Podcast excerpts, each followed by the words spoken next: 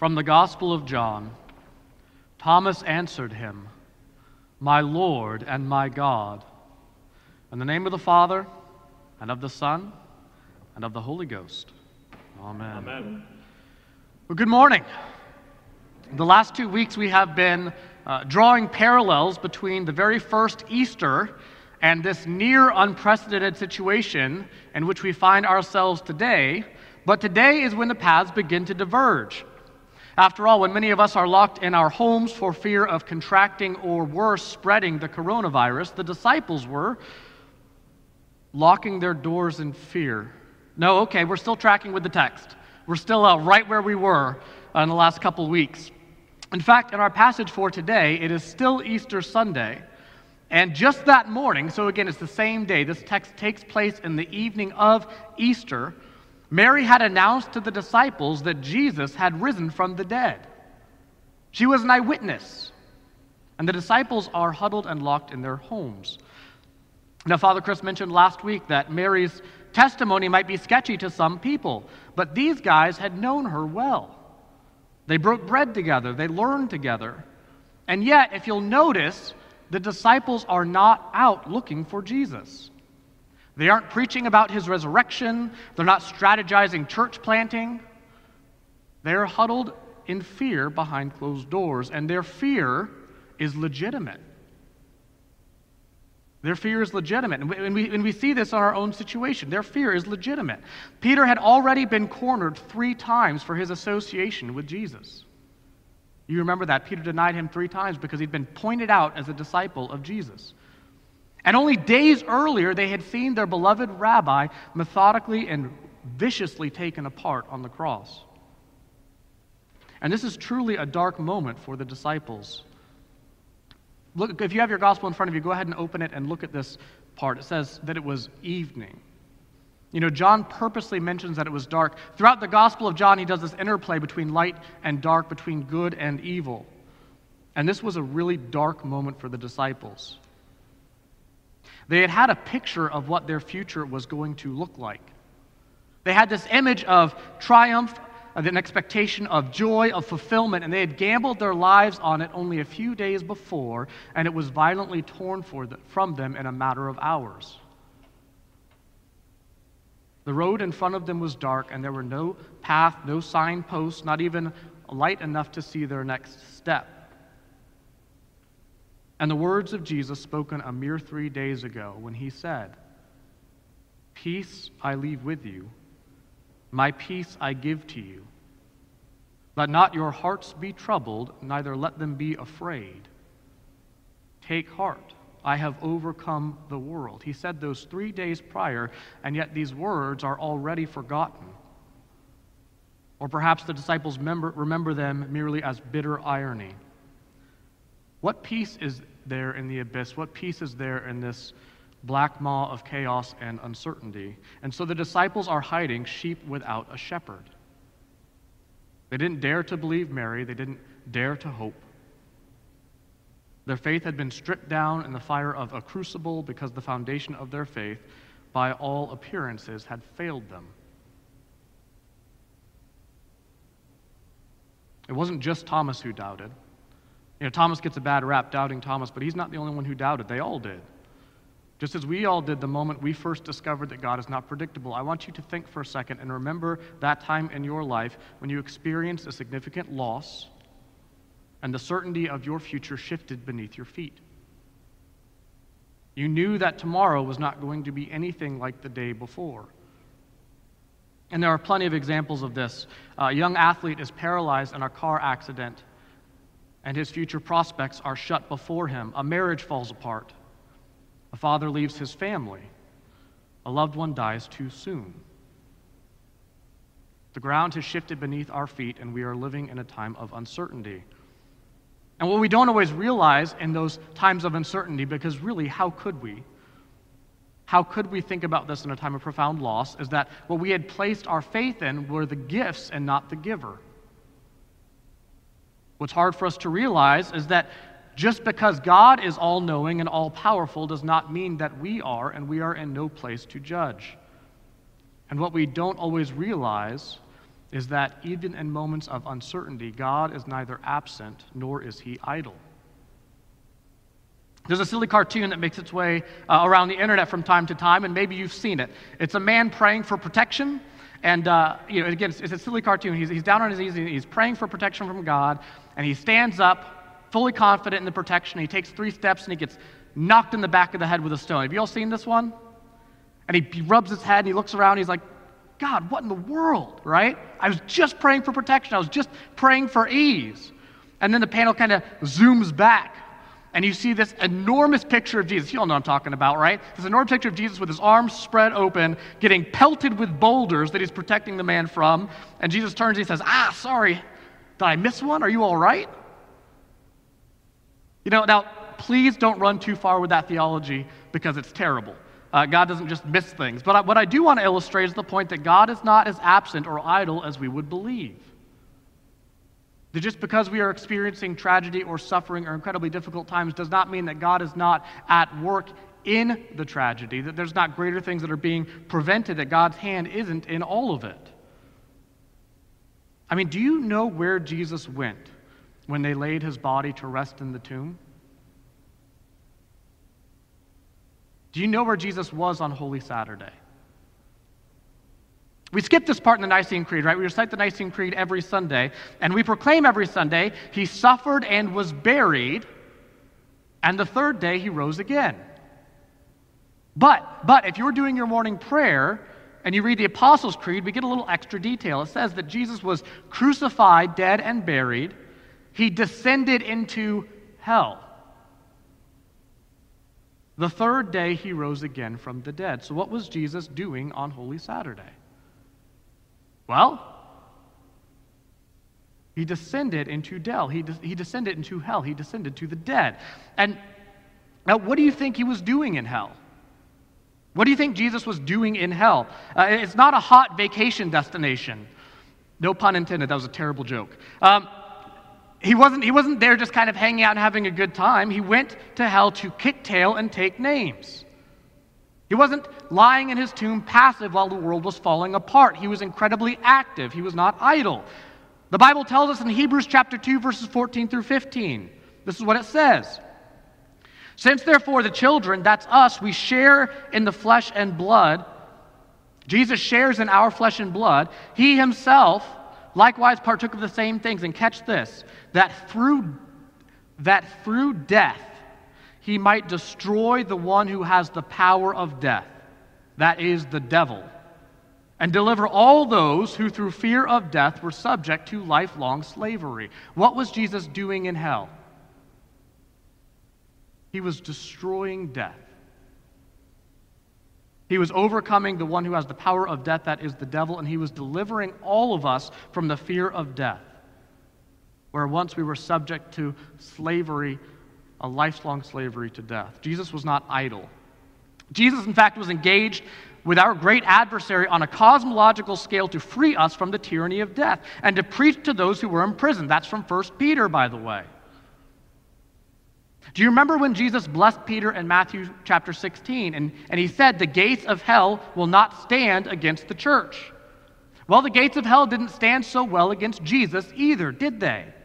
And the scope of his power is so far beyond anything in that place that he was apparently able to stroll around and to preach to the spirits in hell.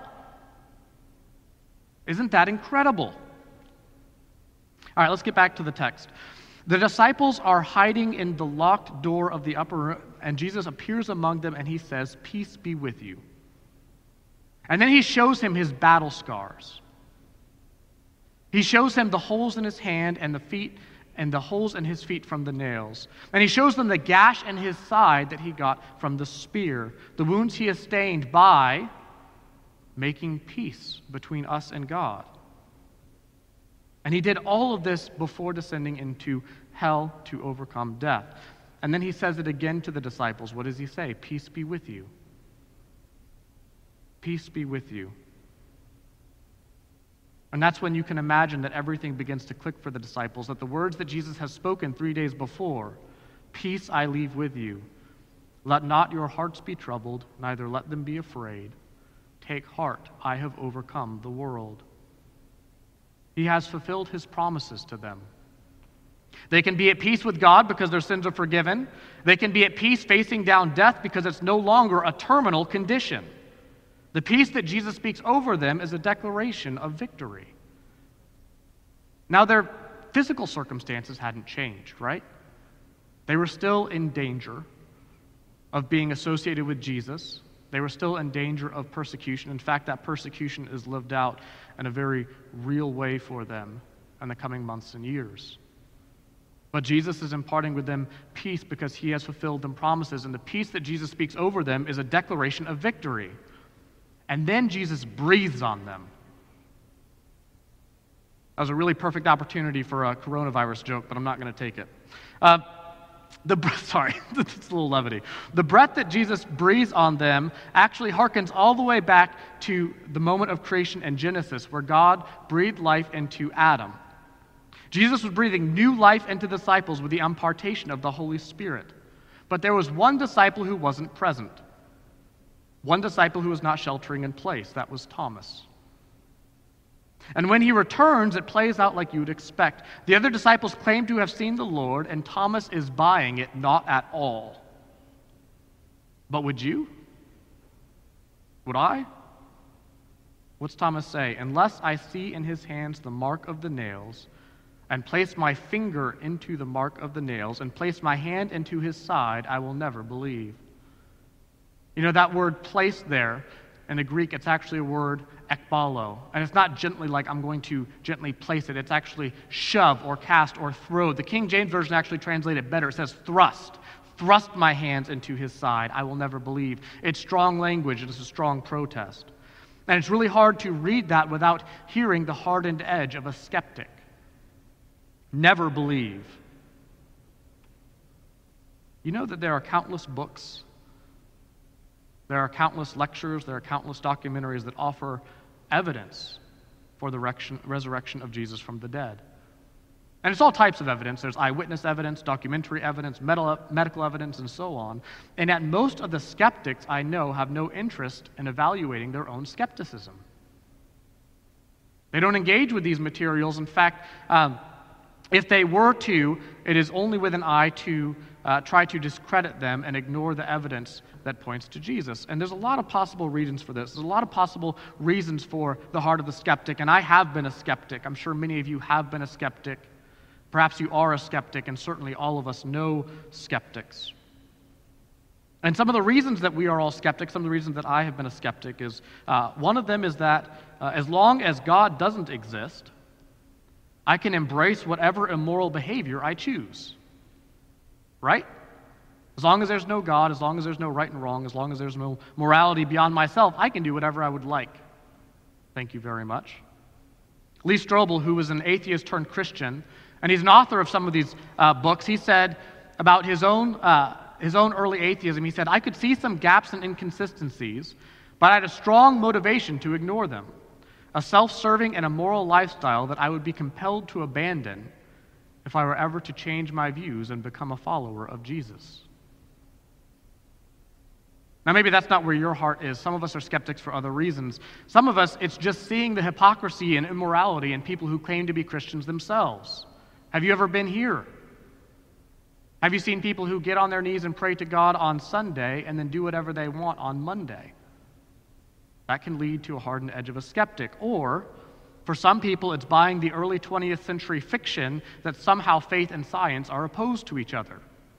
Never mind that, uh, never mind that the principles of science were established by people like Robert Bacon, who was an avowed Christian and was just seeking to see how God created the world.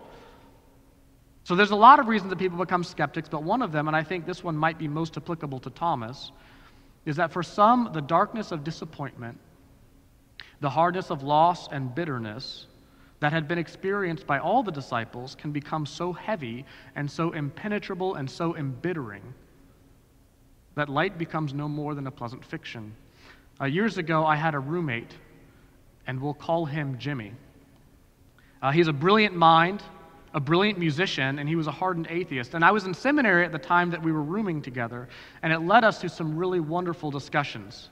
But one night I had become a little bit exasperated because he refused to believe despite everything that we had been speaking about. And so I just asked him. It was late at night, and I said, Jimmy, if an angel appeared right now, right here in this room, and all of his you know, splendor and glory, and was shining in front of you and said, you know, God exists and his son is Jesus Christ. I said, would you, would you be convinced then?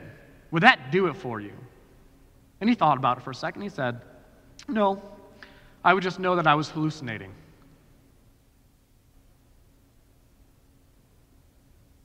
That's the hardened edge of a skeptic, but at the same time, there's one other detail about Jimmy that you ought to know. Um, when Jimmy was four years old, he entered into his parents' bedroom and he found his dad's lifeless body, who had died from natural causes. And from that point on, the world just stopped making sense to him. So, again, sometimes there's a hardened edge of a skeptic who has seen a bit too much darkness to let the light come in. And Thomas, who had been walking with Jesus and who loved him dearly, who, in fact, chapters earlier had been willing to go and die with Jesus as they, go, as they went to visit Lazarus, stated with a hard and bitter edge, Unless I see in his hands the mark of the nails, I will never believe. But Jesus meets even Thomas in this place. Jesus shows up eight days later. Now, the way that uh, the Jews would count days was they would count the day that they were in. So this would be the first day. So you would count from the day that you're in all the way up. So Jesus shows up the next Sunday, the very next Sunday, the day that he was resurrected, and he says to all of the disciples, including Thomas, Peace be with you. These promises are for you too, Thomas. He says to Thomas, Put your finger here and see my hands, and put out your hand and place it in my side. You know, in this remarkable act, the ruler of the cosmos pursues Thomas personally and answers him according to his doubt. He meets Thomas exactly where he is, as he then does with Peter in the next chapter, and as he is willing to do for each one of us, prevailing against any obstacles that we would uh, have erected against him. You see, Jesus meets us personally in our moments of doubt or despair, and he answers the questions of our hearts in a very real nature, in a very real way, one on one, for all of us who are willing to open the doors to him. Revelations um, says this in chapter 3 Behold, I stand at the door and knock. If anyone hears my voice and opens the door, I will come in to eat with him, and he with me. Jesus is willing to meet each of us where we are. After all, he's already been to hell. Do you imagine that there is any place that he is not willing to go? Let us pray. Heavenly Father, I thank you that you pursue us, that you desire to enter into a relationship with us, that there is no obstacle that we can put up that you are not willing to knock down, that there is no place that you are not willing to enter into that into our doubts and into our fears and uh, into the way that we are trying to construct our lives in the face of this near unprecedented pandemic, pandemic, I thank you that you are willing to knock on our doors, that you would enter in, that you would dine with us, and that you would make us whole again. It's your Son, Jesus Christ's name we pray. Amen. Thank you for tuning in to our Trinity Episcopal Church podcast. To find out more about the work God is doing through Trinity, visit us online at trinityvero.org and follow us on Facebook.